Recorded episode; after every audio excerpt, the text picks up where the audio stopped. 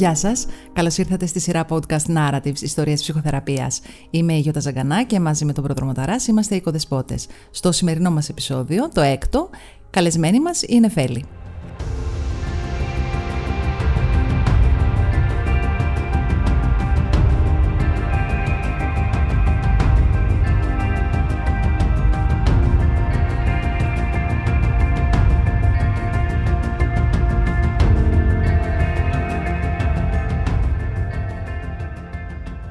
Καλημέρα, καλημέρα και από μένα. Καλημέρα Νεφέλη, ευχαριστούμε πολύ που ήρθες ε, να μοιραστείς τη δική σου ιστορία.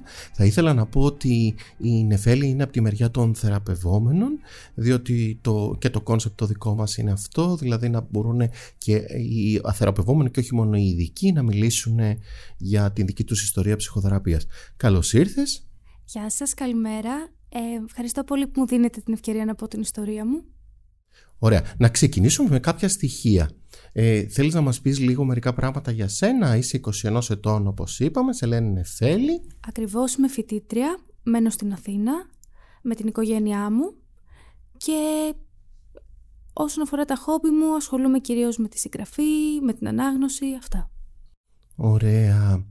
Πάμε να μας πεις μερικά πράγματα σε σχέση με το τι σε έκανε να σκεφτείς αρχικά ότι χρειάζεσαι να επισκεφτείς κάποιον ειδικό ψυχικής υγείας κατά την παιδική μου ηλικία, ε, παρά το γεγονός ότι αυτή είναι πρόσφατη, οι ειδικοί ψυχική υγείας είχαν ακόμα γύρω τους ένα στίγμα. Οπότε οι γονείς μου πολύ συχνά χρησιμοποιούσαν τον ψυχολόγο ως απειλή. Δηλαδή, όταν είχαμε κάποιο καυγά, θα μου έλεγαν αν δεν σταματήσεις να αντιδράσεις τόσο έντονα, θα σε πάμε σε ψυχολόγο. Όλο αυτό έχει διωγγωθεί πάρα πολύ στη δική μου συνείδηση και το φοβόμουν. Μέχρι που συνειδητοποίησα όταν ήμουν περίπου 15 ότι είχα την ανάγκη κάποιος να με ακούσει ουσιαστικά και άρχισα να το επιδιώκω μόνη μου. Αυτό δηλαδή ήταν μια απειλή ότι δεν, δεν είσαι καλά και αντιδράς τόσο πολύ; Ναι ακριβώς, ότι όχι μόνο δεν είμαι καλά και ότι χρειάζομαι τη βοήθεια ενός τρελογιατρού όπως τον έλεγαν και το χαρακτήριζαν ε, οι γονείς μου, αλλά και το ότι θα μου ασκούσε κάποιος κάποια τιμωρία. Ο ψυχολόγος δηλαδή θα μου ασκούσε κάποια τιμωρία για το πόσο έντονα συμπεριφερόμουν. Και ποιες ήταν αυτές οι αντιδράσεις που θέλανε τόσο μεγάλη τιμωρία; Νομίζω ήταν ανθρώπινες παιδικές αντιδράσεις, καθημερινοί καυγάδες, ίσως και παράπονο που θα έχει κάθε παιδί. Δεν ήταν κάτι τόσο ιδιαίτερο. Άρα με το που δυσφορούσες, ξέρω εγώ, ύψωνες τον τόνο της φωνής σου, γινόταν κάτι, αμέσως σου λέγανε ε, θα σε μπουτζουριάσουμε και θα σε πάμε στον ειδικό. Ναι, ακριβώς. Υπήρχε κάποια εμπειρία στην οικογένεια σε σχέση με ψυχίατρο, ψυχολόγο, ε, ειδικό ψυχική υγείας, είχε πάει κάποιος, είχε κάποιος κάποιο πρόβλημα; Όχι στην άμεση οικογένεια την πυρηνική, αλλά ναι υπήρχε στην ευρύτερη και το άτομο που είχε ας πούμε κάποια θέματα ψυχικής υγείας ε, θεωρείται το μαύρο πρόβατο της οικογένειας και ήταν πιο περιθωριοποιημένο, οπότε έτσι μεγεθυνόταν και ο δικός μου φόβος για το ενδεχόμενο να πάω σε ψυχολόγο. Άρα σου λέγανε θα γίνει, ξέρω εγώ, είσαι σαν το θείο τον τάδε, ας πούμε, ξέρω ναι. εγώ, και θα καταλήξεις έτσι. Ναι, έτσι ήταν. Μάλιστα. Και πώς το γύρισες αυτό, βρε παιδί μου, Δηλαδή, μέσα σου αυτό που, έγινε, που γινόταν σαν απειλή, πώς το γύρισες μέσα σου και είπες, Α, ωραία, μήπως να το αξιοποιήσω εγώ για δική μου ε, βοήθεια. Νομίζω ότι έφτασα σε ένα σημείο τόσο μεγάλης δυσφορίας που είπα είναι η έσχατη λύση, τι και αν τη δοκιμάσω. Κάπως έτσι. Ε, ξεκίνησες να το ψάχνεις στο ίντερνετ, πώς, πώς άρχισες να σκέφτεσαι γύρω από αυτό, πήγαινε κάποια ξέρω, φίλη σου, κάποιος γνωστός σου; Να ήξερα κάποια άτομα που πήγαιναν, αν και δεν παραδέχονταν πάρα πολύ γνωστοί μου ότι επισκέπτονταν ψυχολόγο. Δηλαδή υπήρχε στίγμα και σε αυτό το σημείο, αλλά είχε τύχει να ξέρω κάποια άτομα και ήταν αυτό βασικά. Είπα να το δοκιμάσω για να δω πώς θα πάει, χωρίς να έχω πολλές προσδοκίες. Και τελικά, σε ποια ηλικία έφτασες να επισκεφτείς κάποιον, Στα 15 μου. Και δεν ήταν μια πολύ θετική εμπειρία αυτή, καθώς δεν είχα καμία γνώση σχετικά με το πώς να ψάξω έναν καλό ψυχολόγο ή ένα ψυχολόγο που θα μου ταιριάζει. Οπότε ο ένας χρόνος που σπατάλησα εντός εισαγωγικών με αυτή την ψυχοθεραπεύτρια ήταν δύσκολος και με έκανε να αισθανθώ ακόμα μεγαλύτερη δυσφορία. Η δική σου, ε, πριν πάμε στην εμπειρία σου με την ψυχοθεραπεύτρια την πρώτη, η δική σου πώς το δέχτηκαν, δηλαδή ε, πώς το αποδέχτηκαν το έτοιμά σου να κάνεις ε, ψυχοθεραπεία, μια και ήταν κάτι που το φοβόντουσαν πολύ, που το θεωρούσαν πολύ στίγμα. Ναι, ε, στην αρχή εξεπλάγησαν, γιατί από εκεί που το χρησιμοποιούσαν ως απειλή, ήρθα εγώ και τους το ζήτησα. Ε, στην πορεία έπρεπε να επιμείνω πάρα πολύ, δηλαδή καθημερινά να το ζητάω, μέχρι που υποχώρησαν σε κάποια φάση και δέχτηκαν να κλείσουν ένα πρώτο ραντεβού δοκιμαστικά. Το έκλεισαν εκείνοι; Ναι, το έκλεισαν εκείνοι. Για πες μας λοιπόν για την πρώτη εμπειρία. Ήταν περίπου ένα χρόνο. Ήταν περίπου ένα χρόνο και ουσιαστικά έχοντας κάνει ψυχοθεραπεία πολλά περισσότερα χρόνια τώρα, μπορώ να πω ότι το κυριότερο ατόπιμα της συγκεκριμένης ψυχοθεραπεύτριας ήταν το ότι δεν είχε κάποιο οργανωμένο πλάνο. Δηλαδή, οι συνεδρίες ήταν πάρα πολύ ασύνδετες, ασύνδετες μεταξύ τους, ε, δεν υπήρχε στοχοθεσία, δεν σημειώναμε κάπως πρόοδο, ήταν κάτι πάρα πολύ αόριστο που δεν με βοηθούσε. Δηλαδή έλα και μίλα και ό,τι βγει. Ακριβώς. Εσύ με τι είχες πάει, τι ζητούσες από εκείνη; Είχα πάει, η αλήθεια είναι, με πιο καθημερινά προβλήματα, τα προβλήματα που θα είχε ένα παιδί 15 ετών. Δηλαδή, οι γονείς μου δεν με αφήνουν να βγουν, είναι δύσκολο το Λύκειο που τώρα έχω ξεκινήσει και δυσκολεύομαι με τις παρέες μου. ωστόσο, ακόμα και αυτά τα πολύ απλά ζητήματα, επειδή ακριβώς δεν υπήρχε καμία οργάνωση, δεν μπορούσαν να επιληθούν. Αυτό πώς έκανε να αισθάνεσαι, Νεφέλη; Με έκανε να αισθάνομαι πάρα πάρα πολύ μόνη, γιατί όπως ανέφερα η ψυχοθεραπεία ήταν η έσχατη λύση στο μυαλό μου, οπότε πίστεψα ότι αφού κάποιος ειδικός δεν μπορεί να με βοηθήσει, δεν μπορώ να βοηθηθώ γενικότερα. Ε, ναι, σου λέει συγγνώμη, οι δικοί μου δεν με ακούνε. Πάω, ζητάω από κάποιον ε, ειδικό να με ακούσει, ούτε αυτός μπορεί να με ακούσει και να με καταλάβει. Ε, Όντως, ήταν δύο στα δύο, βρε παιδί μου. Ναι, ήταν έτσι, ναι. Ναι, θέλει. Εκτός από την ψυχοθεραπεία, ε, υπήρχαν άλλα άτομα στο περιβάλλον σου ε, όπου θα μπορούσες να μιλήσεις για αυτά τα καθημερινά που εσένα σου ήταν πολύ σοβαρά και πολύ δύσκολα στο να τα διαχειριστείς; Μόνο στο φιλικό μου περιβάλλον υπήρχαν άτομα. Απλώς το κακό που έκανε η ψυχοθεραπεία και σε αυτό το κομμάτι ήταν πως δεν ένιωθω ότι τα συναισθήματά μου είναι έγκυρα ή ότι τα προβλήματά μου είναι αρκετά μεγάλα αφού ούτε στο πλαίσιο της ψυχοθεραπείας τους δινόταν ιδέουσα σημασία, οπότε ήμουν διστακτική στο να τα επικοινωνήσω και στο φιλικό περιβάλλον τελικά. Άρα αυτό σε απομόνωνε κάπως; Ναι, αυτό γινόταν. Αυτό ξέρεις είναι ε, κάτι που γίνεται ρε παιδί μου, εγώ το παρατηρώ πάρα πολύ. Δηλαδή πάει κάποιος άνθρωπος που ε, αντιμετωπίζει ένα θέμα με τις σχέσεις ή με τις οικογενειακές ή τις προσωπικές και βρίσκει ένα θεραπευτή ο οποίος κάνει ακριβώς το ίδιο. Δηλαδή ε, δεν ξέρω πώς γίνεται με ένα μαγικό τρόπο, πάει και εντοπίζει έναν θεραπευτή ο οποίος κάνει ακριβώς το ίδιο που του κάνανε και τον δυσκόλεψε. Ο, οπότε κάπως αυτό φαντάζομαι σε κλείδωσε με κάποιο τρόπο, έτσι δεν είναι; Ναι, ακριβώς και επιβεβαίωσε και ένα μοτίβο που είχα συνηθίσει στη ζωή μου. Δηλαδή, δεν με άκουγαν οι γονείς μου, δεν με άκουγαν οι φίλοι μου, δεν με άκουγε η θεραπεύτριά μου, οπότε αυτό κανονικοποιήθηκε εντελώς στο μυαλό μου. Ναι, και τι να υποθέσεις, ας πούμε, ότι ε, όλοι οι άλλοι είναι χαζοί και εγώ ε, έχω το σωστό; Υποθέτεις ότι ε, για να μου το λένε οι γονείς μου, οι θεραπευτές μου, οι φίλοι μου, όλοι, εγώ κάνω το λάθος, φαντάζομαι. Ναι, ναι. Ναι. Πόσο κράτησε, λοιπόν, κράτησε ένα χρόνο. Κράτησε ένα χρόνο. Τι σε έκανε να σκεφτείς ότι μάλλον δεν βοηθιέμαι, πρέπει να φύγω; Είχα πάντα δεύτερες σκέψεις, γιατί ναι μεν δεν ε, προσδοκούμε η ψυχοθεραπεία να φέρει ένα άμεσο αποτέλεσμα, όταν όμως είμαστε σε αυτή για ένα χρόνο, πιστεύω ότι θα πρέπει να βλέπουμε τουλάχιστον μια ήπια βελτίωση, αν όχι μια αισθητή. Ε, θυμάμαι χαρακτηριστικά μια συνεδρία ε, στην οποία εξέφραζα στην ψυχοθεραπεύτριά μου την ανησυχία μου ότι είμαι σε ένα αδιέξοδο. Δεν νιώθω καθόλου καλά, δεν ξέρω πώς να ξεφύγω από αυτό. Και η απάντησή της ήταν και η άποψή μου, Νεφέλη, είναι ότι δεν μπορείς να ξεφύγεις από αυτό, δεν υπάρχει κάποια λύση. Τι ήταν το αδιέξοδο, δηλαδή είχες ληφθέσει δύο τράπεζες και είχες σκοτώσει κανένα δύο αυτό. Και σου λέει εντάξει, δεν μπορείς να ξεφύγεις, θα πρέπει να φας φυλακή τώρα. Ήταν ένα γενικότερο άγχος λόγω της ηλικίας. Ε, τότε είχε αρχίσει και η καραντίνα με τον κορονοϊό. Ένιωθα πιο περιορισμένη στο σπίτι. Της έλεγα λοιπόν ότι θέλω να μειωθεί κάπως το άγχος, η δυσφορία που νιώθω. Και η απόκρισή της ήταν δεν μπορείς να ξεφύγεις από αυτό, δεν υπάρχει κάποια λύση, το οποίο εννοείται ότι είχε ένα καταστροφικό αντίκτυπο πάνω μου. Οι γονείς σου ε, ρωτούσαν ποια είναι η εξέλιξη, πώς πας, αν νιώθεις καλύτερα, είχαν κάποια συμμετοχή δηλαδή σε αυτό; Είχαν, ρωτούσαν, αλλά κυρίως το έβλεπαν ότι δεν ήμουν καλύτερα. Γιατί γινόμουν και πιο επιθετική ή φαινόμουν πιο στεναχωρημένη. Και όταν έγινε το συμβάν που μόλις ανέφερα, πήγα ήδη και τους είπα ότι δεν γίνεται άλλο, πρέπει να βρω κάποια λύση. Γενναία.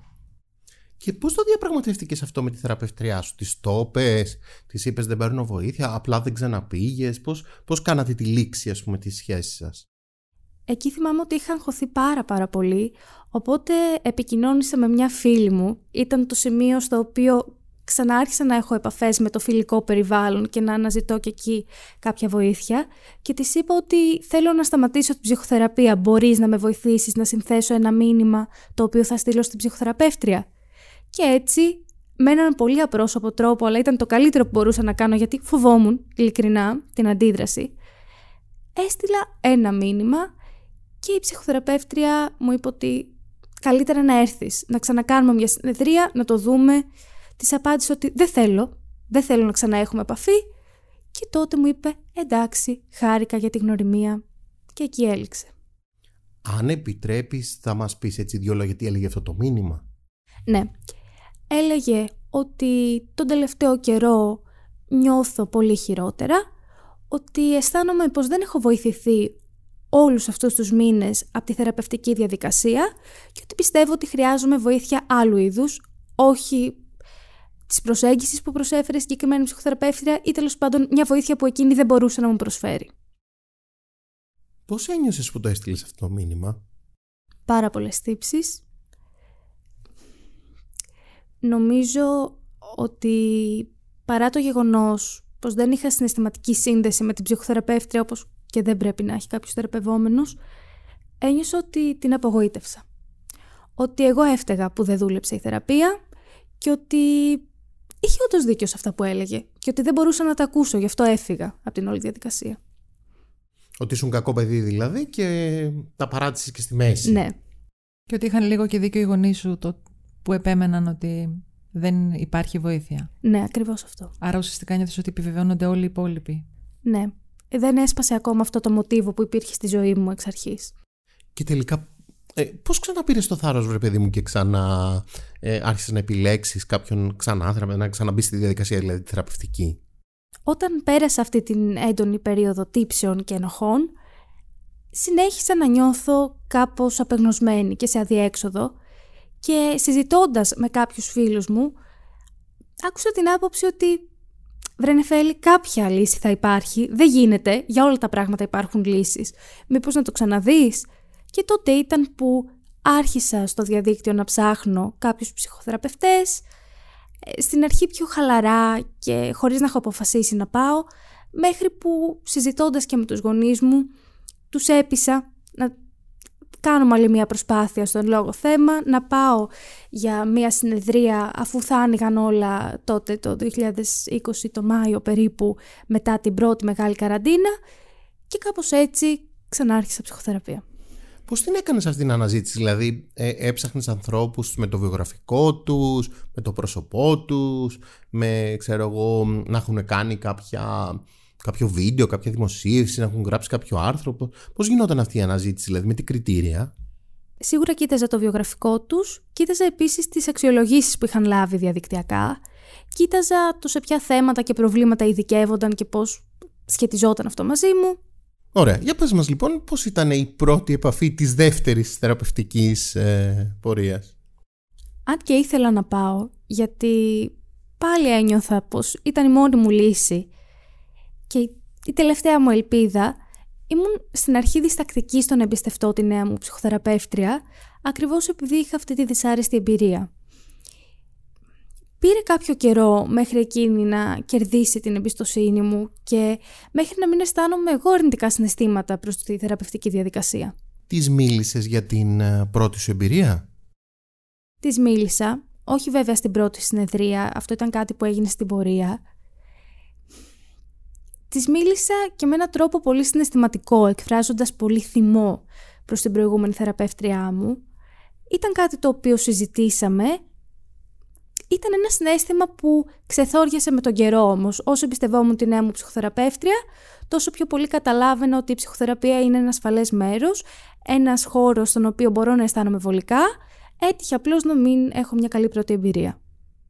Εγώ το θεωρώ σημαντικό αυτό που λες, γιατί ρε παιδί μου όταν ξεκινάει κάποιος να, να μιλάει για μια τόσο έντονη δυσφορία που έχει, έστω σταδιακά, ε, σε σχέση με έναν άλλο συνάδελφο ή σε σχέση με μια θεραπευτική εμπειρία και τον αντέχει ο θεραπευτής του και τον αντέχει, δεν τον διορθώνει, δεν του λέει ξέρω εγώ μπορεί να έχεις κάνει λάθος ή η συνάδελφος μπορεί να μην φταίει και κάπως τον δικαιώνει ρε παιδί μου και κάπως το συναίσθημα νομίζω ότι είναι μια, ένα πρώτο καλό crash test για να μπορέσει κάποιος να ε, πει OK okay, ναι ωραία με αντέχουν εδώ με τις δυσφορίες μου με όλα ναι και είναι και πολύ λυτρωτικό είναι αυτό που είπε πριν ότι ένιωθε ότι είναι, ένα, ένιωσε ότι είναι ασφαλές ε, μέρος γιατί είχε ανάγκη να νιώσει κάπου ότι είναι ασφαλής. Μας λες έτσι ε, κάπως αυτή την εμπειρία ε, ποια ήταν κάποια βασικά σημεία κατανόησης δικής σου για τον εαυτό σου ή κάποια βασικά σημεία γενικότερα της θεραπείας;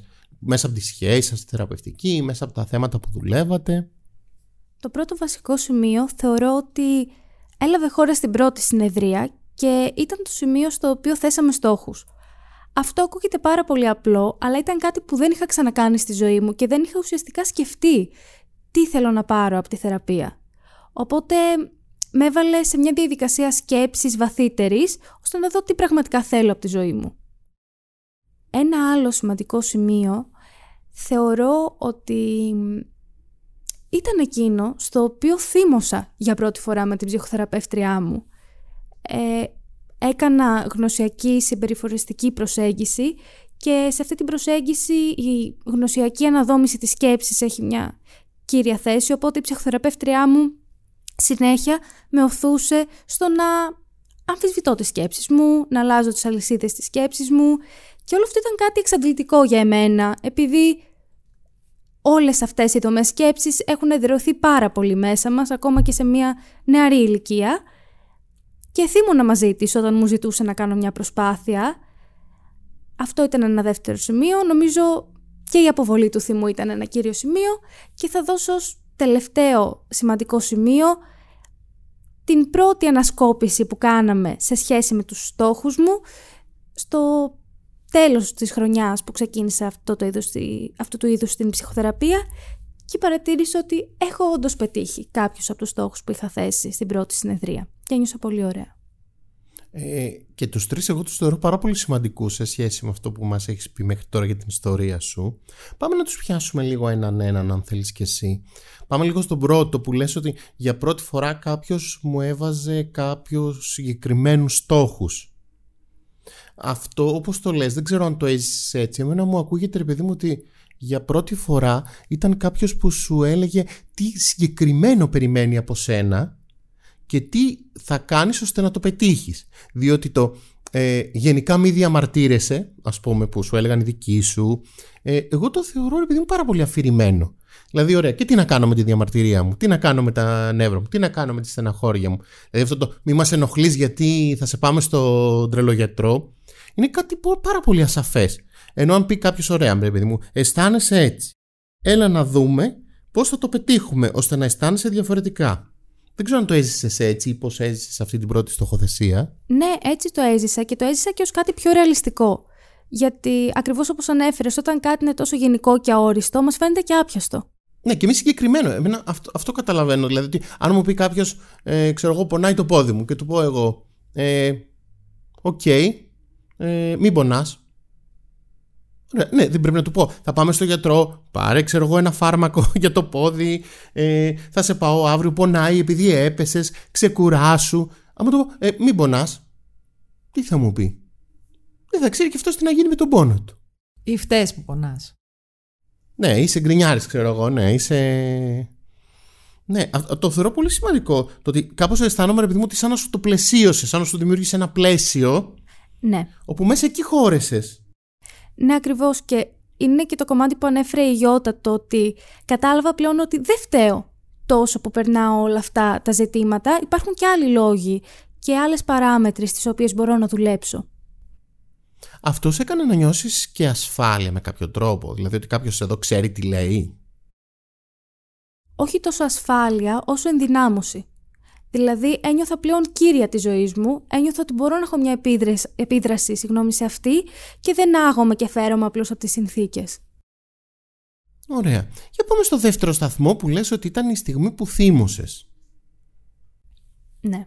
Ε, το εξέφρασες εκείνη την ώρα αυθόρμητα, ήταν κάτι που το επεξεργαζόσουν. Ε, για πας, βάλε μας λίγο σε αυτή τη σκηνή ας πούμε. Δηλαδή έρχεσαι μια φορά και λες ε, είμαι πολύ θυμωμένη. Ε, για πες μας λίγο, ας πούμε, διηγήσου μας εκείνη την συνεδρία. Ε, όλο αυτό είχε να κάνει και πάρα πολύ με το πώς είχε πλαισιωθεί ο θυμός στο οικογενειακό μου περιβάλλον, γιατί θεωρούταν ένα συνέστημα υπονείδιστο.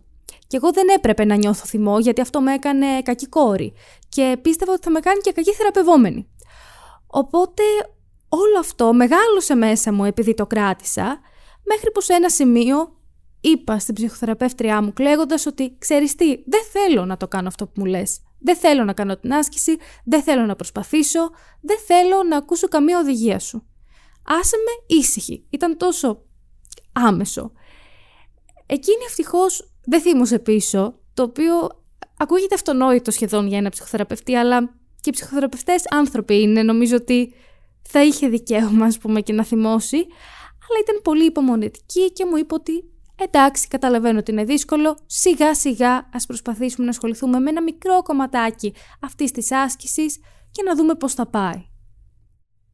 Ε, εγώ σε αυτό διακρίνω δύο πολύ σημαντικά στοιχεία. Δηλαδή, το ένα σημαντικό στοιχείο είναι ότι κάποιος σε αντέχει να είσαι θυμωμένη, ότι δεν σε διορθώνει, δηλαδή δεν σου λέει ρε παιδί μου, Α, για μαζέψου λίγο, ξέρω εγώ, δεν σου λέει ότι είσαι τρελή που το νιώθεις αυτό αλλά αισθάνομαι και ένα δικό σου προχώρημα σε αυτό, διότι ε, έστω και θεραπευτικά, όταν κάποιος σε διορθώνει, δηλαδή ένας ε, θεραπευτής που προσπαθεί να σου πει ότι αυτή η σκέψη σου, ξέρω εγώ, ε, δεν είναι ας πούμε σε παρένθεση σωστή και πρέπει να τη δουλέψεις, να δούμε, να την αλλάξεις, να την μετατρέψεις. Ε, μπορεί να ακούγεται μια διόρθωση έστω και αν είναι για καλό.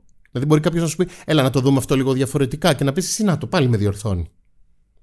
Και το ότι ενώ, ε, ενώ ακουγόταν ότι είναι για καλό σου, ε, εσύ αντέδρασες και αυτό το θεωρώ πολύ σημαντικό σημείο της ε, θεραπείας. Δηλαδή και προχώρημα δικό σου. Ναι, ήταν. Νιώθω, εδώ να προσθέσω, ότι δεν είχε μόνο μια αρνητική πλευρά όλο αυτό, είχε και το θετικό του ότι ένιωθα αρκετά άνετα ώστε να αντιδράσω. Αρκετά ασφαλής. Γιατί ήξερα μέσα μου ότι δεν θα διαράγει εντελώς η θεραπευτική σχέση αν εκφράσω το πραγματικό συνέστημα. Ναι, αυτό δεν το, δηλαδή δεν το κάνει κανείς αν αισθάνεται ότι θα χαλάσει η σχέση. Και αυτό είναι πολύ σημαντικό και εγώ το βλέπω πολλές φορές και με θεραπευόμενους που δεν πάνε να ανοίξουν καθόλου θέματα που ταράζουν τους γονείς γιατί αισθάνονται ότι με το που θα μπει λίγο δυσφορία στο δωμάτιο, τελειώσαμε. Χάλασε η σχέση, ή θα καταρρεύσει ο γονιός, ή θα χαλάσει η σχέση, ή θα πάθει κάποιος κάτι, ή μετά δεν θα, δεν θα υπάρχει κάπως μια επανορθωτική εμπειρία σε σχέση με αυτό. Μάλιστα. Ε, εκείνη λοιπόν σου έδωσε το χώρο να είσαι θυμωμένη και προσάρμοσε και το, ε, και το πλάνο το θεραπευτικό ανάλογα με το τι άντυχες εκείνη τη στιγμή. Ακριβώς. Και πλέον η θεραπεία ήταν ένας χώρος αλληλεπίδρασης. Δεν ήταν απλώς ένας χώρος στον οποίο εγώ μιλούσα και μετά η ψυχοθεραπεύτρια μιλούσε για άσχετα πράγματα και χωρίς να ακούει πραγματικά τα προβλήματά μου, ήταν ένας χώρος διαλόγου. Ναι, που μπορούσες να κουμπίσεις και συναισθήματα εννοείς και ε, να αλληλεπιδράσεις σε σχέση με τα συναισθήματα, να πάρεις καθρεφτίσματα, να πάρεις ε, αίσθηση ότι τι, τι γκέλ κάνει αυτό στον άλλον. Ακριβώς και να ακούσει η ψυχοθεραπεύτριά μου ότι κάτι με ζορίζει, ακόμα και στο πώς κάνει η ίδια τη δουλειά της, και να το αναπροσαρμόσει, να μου πει: Ωραία, θα ξεκινήσουμε με κάτι μικρότερο. Ένιωσα λοιπόν εκείνη τη στιγμή ότι πραγματικά με άκουσε και σκέφτηκε τις ανάγκες μου. Αυτός σου άνοιξε το παράθυρο να μπορείς να ξαναφέρεις τιμούς. Ναι, ένιωθα ασφαλής προς αυτό. Βέβαια, στην πορεία δεν ένιωθα και τόσο θυμό, γιατί όλη αυτή η αλληλεπίδραση μου έδειξε ότι η θεραπεύτριά μου δεν κάνει κάτι για το κακό μου και δεν χρειαζόταν να κρατάω άμυνες απέναντί της, οπότε δεν υπήρχε άλλη φορά που θύμωσα ουσιαστικά μαζί της, αλλά ναι, πιστεύω ότι αν θύμωνα ή αν στο μέλλον θυμώσω, θα έχω την οικειότητα να της το επικοινωνήσω. Άλλα συναισθήματα επιτρεπόταν να φέρεις, εκτός από να έχεις σκάσει και να πεις αφήστε με βρε παιδιά. Εννοείται σε σχέση με την ψυχοθεραπεύτριά ναι. μου. Ας πούμε ξέρω εγώ να αμφισβητήσεις αν προχωράτε. Να αμφισβητήσεις ε, για μία μέθοδο. Να πεις ξέρω εγώ ότι ε, ξέρω εγώ, ε, αισθάνεσαι ότι την απογοητεύσεις ή όλα αυτά που φέρνουμε σε μια κοντινή σχέση. Ναι, επιτρεπόταν και όσον αφορά την απογοήτευση την είχα φέρει και το είχα πει ακριβώς έτσι, νιώθω ότι σε απογοητεύω με όλα αυτά που κάνω και τότε η θεραπεύτριά μου μου ξεκαθάρισε ότι δεν έχει σημασία. Δεν είμαι στη θεραπεία για να δώσω μια παράσταση, για να έχω καλές επιδόσεις, να έχω καλούς βαθμούς όπως στο σχολείο. Είμαι στη θεραπεία για τον εαυτό μου Οπότε άλλαξε εντελώς την εστίαση, αλλά ναι, μου έδινε πάντα την ευκαιρία να εκφράζω το πώς νιώθω. Ωραία. Πάμε και, στο τρίτο, και στον τρίτο σταθμό που λες ότι κάναμε μια αξιολόγηση αυτή. Πότε ήρθε περίπου χρονικά σε σχέση με την πρώτη επαφή; Νομίζω ότι ήρθε περίπου μισό χρόνο μετά. 6-7 μήνες. Εκεί άρχισες να αισθάνεσαι λοιπόν ε, ότι έχεις ήδη κάνει κάποια πρόοδο; Ναι, ήταν και το τέλος αυτού του έτους, οπότε ήταν μια ευκαιρία για να κάνω έναν απολογισμό σε σχέση με το πώς έχει αλλάξει η ζωή μου. Ήταν λοιπόν το σημείο που ξαναγύρισα στη σελίδα όπου είχαμε γράψει τους στόχους σε εκείνη την πρώτη συνεδρία και είδα με μεγάλη μου χαρά ότι τώρα έχω άλλους στόχους. Δεν έχω κολλήσει ακριβώς τους ίδιους. Μας λες κάποιους από τους αρχικούς στόχους. Αν θυμάσαι, Θυμάμαι πολύ χαρακτηριστικά τον πρώτο γιατί μου είχε κάνει εντύπωση, που ήταν να νιώσω ένα άλλο συνέστημα που δεν είναι αρνητικό. Γιατί εκείνη την περίοδο αισθανόμουν μόνο αρνητικά πράγματα, οπότε ένας στόχος ήταν να νιώσω κάτι μη αρνητικό. Υπήρχαν και άλλοι στόχοι σχετικά με τις κρίσεις πανικού, με το κοινωνικό άγχος, αλλά αυτός νομίζω ήταν που μου έκανε τη μεγαλύτερη εντύπωση και στην πορεία. Άρα είχες, ε, είχες ήδη αρχίσει με τη δεύτερη ε, επαφή σου με την ψυχοθεραπεία ήδη είχες αρχίσει και είχες και κάποια συμπτώματα Δηλαδή είχες κρίση πανικού και κάποια άλλα συμπτώματα σε σχέση με το πώς ένιωθες Ναι, είχα, είχα αρκετά συμπτώματα που θα μπορούσαν να παραπέμπουν σε μια ψυχοπαθολογία ναι. Οι κρίση πανικού πόσο συχνές ήταν; Συνέφεραν σε εκείνη την περίοδο σε καθημερινή βάση. Στο σχολείο, στο φροντιστήριο, στο δρόμο. Ήταν μια καθημερινότητα. Και στο τέλος της πρώτης, ε, του πρώτου έτους, οι στόχοι πώς αναπροσαρμόστηκαν; Για παράδειγμα, ο πρώτος στόχος που είχε να κάνει με την ύπαρξη τουλάχιστον ενός θετικού συναισθήματος έγινε πιο ευρύς. Είπα ότι θα ήθελα να νιώθω συχνά θετικά συναισθήματα, γιατί πλέον είχαν αρχίσει να υπάρχουν στην παλέτα των συναισθημάτων μου. Οι κρίσεις πανικού είχαν κάπως υποχωρήσει, αλλά συνέχισαν να είναι στους στόχους και το κοινωνικό άγχος και αυτό είχε ξεθοριάσει, οπότε έδωσα προτεραιότητα στο κομμάτι της κοινωνικότητας και είπα για παράδειγμα να κάνω περισσότερους φίλους, γιατί πλέον δεν μου ήταν αδύνατο. Ε, σκέφτεσαι τι μπορεί να βοήθησε στις κρίσεις πανικού να μειωθούν; Βοήθησε και η γνωσιακή αναπροσαρμογή και το γεγονός ότι η ψυχοθεραπεύτριά μου μου εξήγησε για πρώτη φορά πώς δουλεύουν οι κρίσεις πανικού. Γιατί κανείς ποτέ δεν είχε κάτσει να μου εξηγήσει τι συμβαίνει ακριβώς σε μένα, οπότε μου ήταν κάτι εντελώς άγνωστο. Νομίζω αυτό ήταν. Και η ψυχοθεραπεύτριά μου με είχε παραπέμψει και σε έναν ψυχίατρο που με τη σειρά του έδωσε κάποιες πολύ χρήσιμες συμβουλές και καθοδηγήσεις, οπότε ήταν ένα συνεργατικό έργο. Ναι. Μας λες λίγο από την προσωπική σου εμπειρία σε σχέση με τις κρίσεις πανικού, γιατί ενδιαφέρει και πάρα πολλούς ανθρώπους. Αυτό είναι ένα θέμα που χτυπάει πάρα πολύ κόσμο.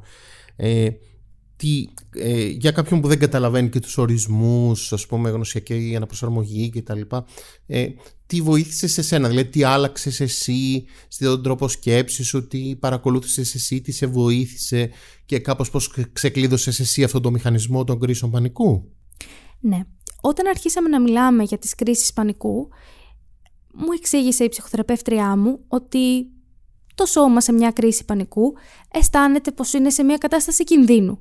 Δεν μπορεί να ξεχωρίσει το πραγματικό από τον πλασματικό κίνδυνο, οπότε αρχίζει να έχει αντιδράσεις που θα είχε και σε ένα πραγματικό κίνδυνο. Αν για παράδειγμα ήμουν στο δάσος και με κυνηγούσε μια αρκούδα, θα άρχιζα να αγχώνομαι, θα άρχιζα να έχω ταχυπαλμία, να υδρώνω, να μην μπορώ να αναπνεύσω, να νιώθω ότι θα πεθάνω. Κάτι παρόμοιο γίνεται όταν έχω και μια κρίση πανικού και νιώθει ο οργανισμός μου ότι απειλείται από ένα ερέθισμα τυχαίο. Όπως μπορεί να είναι ένα τεστ ή μια δυσκολία ζωής ή ακόμα και κάτι πολύ μικρό, μια αλληλεπίδραση. Οπότε, αν εγώ δώσω στον εαυτό μου το μήνυμα ότι δεν κινδυνεύω στην πραγματικότητα, ότι είμαι ασφαλής, ότι είμαι απλώς αγχωμένη, αλλά ότι δεν μπορώ να πάθω κάτι το πολύ κακό, τότε κατά συνέπεια θα ηρεμήσω κάπως. Και έτσι το αναδόμησα και βοήθησε αρχικά να γίνουν πιο ήπιες οι κρίσεις. Νεφέλη, μιας και το έχεις αντιμετωπίσει και το έχεις περάσει και είμαστε στα μέσα μιας χρονιάς, σχολικής χρονιάς, σε πρόσφατη συζήτησή μου με εκπαιδευτικό μου έλεγε ότι είναι σύνηθες φαινόμενο η κρίση πανικού σε παιδιά πλέον από μικρή ηλικία. Ήθελα, μιας και ανοίξαμε το θέμα, μια συμβουλή σε όλα αυτά τα παιδιά ή και σε γονείς παιδιών που βιώνουν καθημερινά κρίσεις πανικού. Η συμβουλή που θα έδινα είναι να συζητήσουν αυτό το θέμα με κάποιο άτομο που έχει περισσότερες γνώσεις, έναν ειδικό. Γιατί η κρίση πανικού είναι ένα πάρα πολύ προσωπικό βίωμα και εγώ δεν παθαίνω κρίση πανικού για τον ίδιο λόγο που μπορεί να παθαίνεις εσύ. Οπότε πρέπει να είναι πολύ προσωπικό όλο αυτό. Αυτό θα πρότεινα. Εγώ, ας πούμε, ε, μια, μια σκέψη για τη δική σου ιστορία που κάπως τώρα έτσι πρόχειρα θα συνέδεα σε σχέση με τις κρίσεις πανικού είναι ότι έχει, είχες μεγαλώσει με πάρα πολλές απαγορεύσεις σε σχέση με τα συναισθήματα. Δηλαδή, ε, ε, ε, για μένα είναι και ένας μηχανισμός λίγο ρε παιδί μου που ταπώνουμε πολλά συναισθήματα. Η κρίση πανικού φαντάζομαι έτσι κάπως μπορεί να το κουβεντιάσετε και με τη θεραπεύτριά σου. Σκέφτομαι λοιπόν ότι από πάρα πολύ μικρή είχε αρχίσει ένας μηχανισμός που έλεγε «Τι νιώθεις παιδί μου αυτό, α δεν επιτρέπεται, τι νιώθεις το άλλο, δεν επιτρέπεται, τι νιώθεις δυσφορία, δεν μας κάνει». Δηλαδή ότι ε, ε, νομίζω μια πολύ σημαντική πηγή που μπορεί να φέρει σε έναν άνθρωπο κρίση πανικού είναι όταν αρχίζει και ταπώνει και συμπιέζει πάρα πολύ έντονα συναισθήματα. Σίγουρα, σίγουρα ήταν και αυτό. Και το άγχος επίσης ήταν ένα από τα λίγα αποδεκτά συναισθήματα. Γιατί ήταν ένα από τα συναισθήματα που είχε λόγο ύπαρξης. Είχε το σχολείο. Είχε τις καθημερινές δυσκολίες. Μπορούσε να υπάρξει. Η δυσφορία δεν μπορούσε να υπάρξει γιατί τότε θα ήμουν χάριστη ή δεν θα εκτιμούσα αυτά που είχα. Πήγαινε κάπως έτσι, οπότε και ε, πλάκωνα τα συναισθήματά μου και τα έκρυβα, οπότε όλο αυτό διόγκωνε το άγχος και τον πανικό και το διοχέτευα στον πανικό επειδή ήταν αποδεκτό να νιώθω έτσι. Ναι, δηλαδή αν έλεγες ε, είμαι αγχωμένη με τα μαθήματα, δεν σου λέγανε θα σε πάμε στο γιατρό, ξέρω εγώ. Όχι. Όχι ότι βοηθούσαν βέβαια, θα υπήρχε να μην αγχώνεσαι ε, ο συμβουλή. Γνωστό, ε. Είναι αγχώνεσαι. ναι. Πώς και δεν το είχα σκεφτεί, ρε παιδιά. Αλλά ήταν. Δεν θα υπήρχε και μία επίπληξη. Όπως θα υπήρχε στο νιώθω άσχημα, νιώθω στεναχωρημένη. Σε κρίση πανικού σε είχαν δει ποτέ στο σπίτι; Ναι, με είχαν δει. Δεν καταλάβαιναν τι συνέβαινε. Δηλαδή μου έλεγαν έλα, μπορείς να αναπνεύσεις. Έλα, τι λες, βλακίες, δεν θα πεθάνεις. Και Πολλές φορές θυμάμαι ότι με άγγιζαν κιόλας κατά τη διάρκεια των κρίσεων πανικού, γιατί πίστευαν ότι αυτό θα με βοηθήσει να έρθω σε επαφή με την πραγματικότητα. Προφανώς δεν βοηθούσε. Με έκανε να νιώθω περισσότερη δυσφορία. Εννοείς ότι σε, σε κρατούσαν, τις σου έκαναν; Ναι, ακριβώς. Μπορεί ή να με αγκάλιαζαν. Ε, ακόμα και τους έλεγα ότι δεν μπορώ, δεν μπορώ να αναπνεύσω. Νόμιζαν ότι αυτό θα βοηθήσει. Δεν, δεν τους κατηγορώ και γι' αυτό. Ξέρω ότι δεν υπάρχει γνώση σε σχέση με τις κρίσεις πανικού ευρύτερα αλλά το σημαντικό είναι ότι ναι, με είχαν δει, δεν ήξεραν δε πώς να βοηθήσουν και δεν καταλάβαιναν και πόση σημασία είχε αυτό για μένα. Ναι, έτσι προσπαθούσαν απλά να είναι δίπλα σου με κάποιο τρόπο, να σε πάρουν μια αγκαλιά, ας πούμε. Αυτό είναι και ένα παράδειγμα, ότι πολλές φορές νομίζουμε ότι μια αγκαλιά ή το να είμαστε δίπλα σε κάποιον άνθρωπο είναι αρκετό και τον βοηθάμε, αλλά τελικά δεν τον βοηθάμε. Γι' αυτό χρειάζεται να ε, απευθυνόμαστε σε ειδικούς ψυχικής υγείας, για, ιδίως για αυτά τα θέματα. Όπως είπες πριν, σε κάποιον ειδικό. Ναι, ακριβώς. Και είναι εξίσου σημαντικό να ακούμε το άτομο που βιώνει τα προβλήματα, γιατί εγώ είχα πει στους γονείς μου, μη με αγκαλιάζετε, με κάνει να νιώθω χειρότερα. Δεν το άκουσαν όμως. Ναι. Να ρωτήσω, είχε συμβεί ποτέ να πάθεις κρίση πανικού εντός της α, θεραπευτικής διαδικασίας; Δηλαδή εντός του δωματίου, ας πούμε. Ναι, είχε συμβεί. ε, ίσως και μία, ίσως και παραπάνω από μία φορές και τότε ήταν που η ψυχοθεραπεύτριά μου με είχε βοηθήσει και με κάποιες ασκήσεις χαλάρωσης. Μου είχε δείξει και την τεχνική με την αναπνοή με τη σακούλα που θα με βοηθούσε να ρυθμίσω πιο πολύ την αναπνοή μου. Με είχε βοηθήσει λοιπόν πιο πρακτικά τότε. Και όταν ηρέμησα, επιστρέψαμε και στο πιο θεωρητικό κομμάτι. Ναι. Θυμάσαι ε, μία από τις περιπτώσεις που έπαθες κάποια κρίση πανικού, ποια ήταν η θεματολογία που συζητούσατε; Και αν θέλεις δηλαδή να μας πεις. Είχε να κάνει πιο πολύ με σχολικά ζητήματα και ακαδημαϊκά. Όταν ήμουν στη φάση των πανελλαδικών υπήρχε όλο αυτό το άγχος γενικότερα, οπότε δεν μπορούσα να ξεφύγω, δεν μπορούσε το μυαλό μου να ξεφύγει ακόμα και την ώρα της θεραπείας. Ήταν πιο πολύ δηλαδή η, τα θέματα που σας απασχολούσαν είχαν να κάνουν με αυτό, με το σχολείο και με τα θέματα των επιδόσεων κτλ. Ναι, υπήρχαν βέβαια και βαθύτερες αιτίες, δηλαδή ένιωθα ότι θα απογοητεύσω τους γονείς μου και ότι δεν θα θέλουν να μου ξαναμιλήσουν ή ότι θα πάψουν να είναι περήφανοι για μένα αν δεν τα πάω καλά, οπότε υπήρχε αυτή η βαθύτερη αιτία. Η πιο επιφανειακή ήταν οι βαθμοί, το σχολείο, οι πανελλαδικές. Ναι. Ε, από ό,τι καταλαβαίνω τώρα συνεχίζεις την ψυχοθεραπεία, έτσι δεν είναι; Ναι, τη συνεχίζω όλα αυτά τα χρόνια. Πόσα χρόνια είναι συνολικά μέχρι τώρα; μετά τις διακοπές η νέα θεραπευτική διαδικασία είναι σίγουρα δυόμιση-τρία χρόνια. Άρα δυόμιση και άλλον ένα... Ναι, ναι, ναι, ναι. Ε, τώρα τι στόχους ε, θέτετε, εντάξει τώρα είσαι φοιτήτρια, είσαι σε μια άλλη φάση ζωής, ε, τώρα τι στόχους ε, διαπραγματεύεστε θεραπευτικά; Πλέον έχουμε περάσει στη φάση που επεξεργαζόμαστε τις βαθύτερες δομές σκέψης και όλα αυτά που είχαν εδραιωθεί μέσα μου ως παιδί, κυρίως σε σχέση με την αξία μου, οπότε προσπαθώ να αναπλαισιώσω όλο αυτό το ζήτημα του τι μου δίνει αξία ή τι μου αφαιρεί αξία, τι μπορεί να μου αφαιρέσει αξία. Είναι κυρίως αυτό και πλέον μπορώ να πω ότι ασχολούμαστε και με πιο μικρά καθημερινά ζητήματα γιατί έχει φύγει το τεράστιο κομμάτι της δυσφορίας.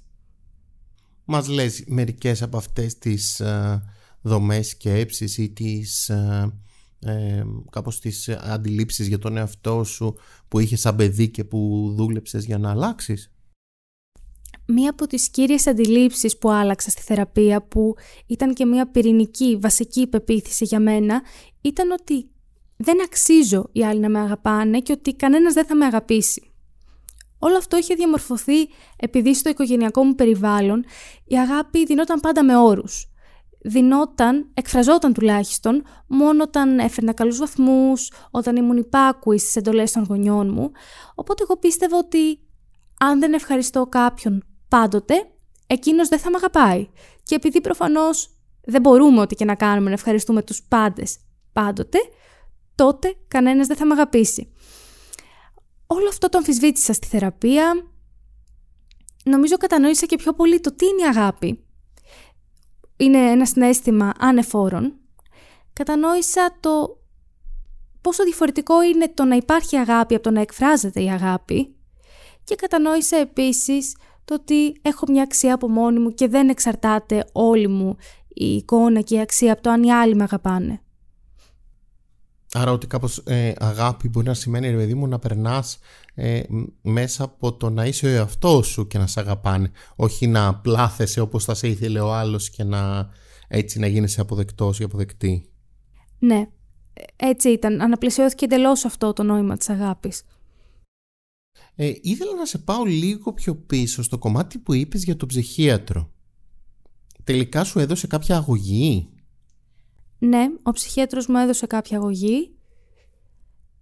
Κυρίως για να ξεκαθαρίσει όλο αυτό το πολύ βαρύ τοπίο και το πολύ σκούρο, σκοτεινό συνέστημα που υπήρχε στην αρχή.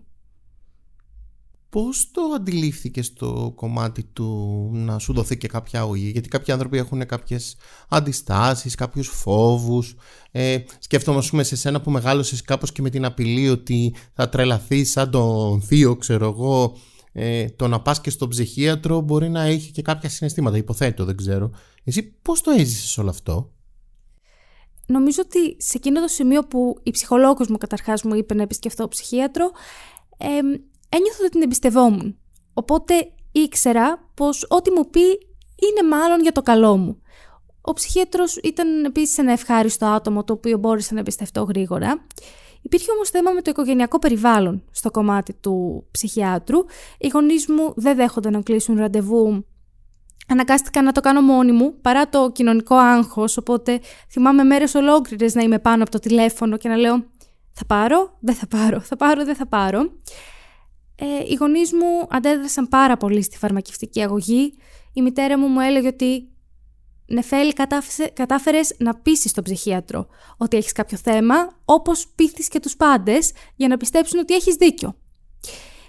Δεν τους άκουσα όμως, πήγα μόνη μου στο φαρμακείο, έδωσα τη συνταγή, πήρα τη φαρμακευτική αγωγή και όντως βοήθησε τελικά. Για πόσο διάστημα Νεφέλη; Ακόμα είμαι σε κάποια φαρμακευτική αγωγή. Όλα αυτά τα χρόνια με πολλές αλλαγές ανάμεσα.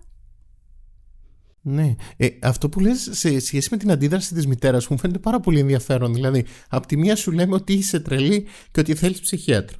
Μόλις πας στο ψυχίατρο σου λέμε ότι δεν είσαι αρκετά τρελή και τους πείθεις ότι είσαι τρελή, γι' αυτό σου δίνουν φάρμακα. Δηλαδή, ρε παιδί μου, δεν σου επικύρωσε πουθενά το βίωμά σου.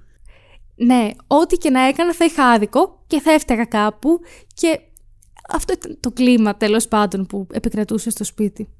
Το σημαντικό βέβαια είναι ότι εσύ έκανες αυτό που ένιωθες ότι χρειάζεται να κάνεις το σωστό για εσένα και μπράβο σου γιατί δεν είναι εύκολο. Νομίζω ότι διάλεξες ένα δρόμο πολύ δύσκολο ε, και είχες τη, τη γενναιότητα, το θάρρος, την αποφασιστικότητα να, να καταφέρεις να το διανύσεις και να φτάσεις μέχρι εδώ.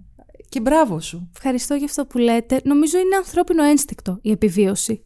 Θα κάνουμε τα πάντα ως άνθρωποι για να επιβιώσουμε όσο δύσκολο κι αν είναι. Οπότε ήταν σαν μια υπερφυσική δύναμη να με οθεί στο να κάνω τα πάντα ώστε να γίνω καλύτερα. Και, και νομίζω ότι ε, ένα, ένα κομμάτι που δείχνει το πόσο το έχεις πολύ ανεπτυγμένο αυτό το ένστικτο είναι ότι χρειάστηκε να προσπαθήσεις πάρα πολλές φορές. Δηλαδή προσπαθούσες να επιβεβαιώσεις ε, τον κανόνα το ότι εγώ θα τα καταφέρω, θα τα επιβιώσω, θα επιβιώσω, θα κάνω κάτι καλύτερο, θα, έχω μια, ε, θα βρω ένα πλαίσιο αποδοχής που χρειάστηκε να το δοκιμάσεις και να το ξαναδοκιμάσεις. Αυτό το πείσμα, νομίζω το θετικό πείσμα, είναι και όντως ένα πολύ ισχυρό στοιχείο. Εγώ το βλέπω πολύ στη θεραπεία. Όποιος είναι ένας άνθρωπος που ε, προσπαθεί μέχρι να του βγει ε, αυτό που έχει ανάγκη, έχει συνήθως και μια πολύ καλύτερη πρόγνωση. Σίγουρα, γιατί στη θεραπεία όλα είναι θέμα προσωπικής θέλησης. Κάποιος πρέπει να αποφασίσει ότι θέλει να αλλάξει κατάσταση και θέλει να βοηθηθεί, ώστε να λάβει τη βοήθεια που θέλει να το προσφέρει ο θεραπευτής του.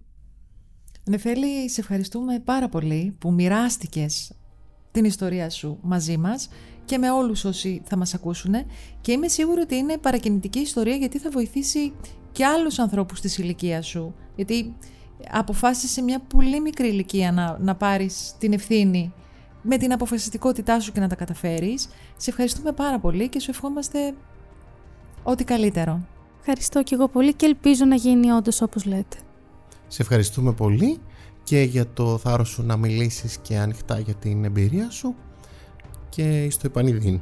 Να πούμε εδώ ότι ακούσαμε το έκτο επεισόδιο της σειράς podcast Narrative Ιστορίας Ψυχοθεραπείας και όποια από εσάς θέλετε να μοιραστείτε την προσωπική σας ιστορία μπορείτε να επικοινωνήσετε μαζί μας. Σας ευχαριστούμε πολύ.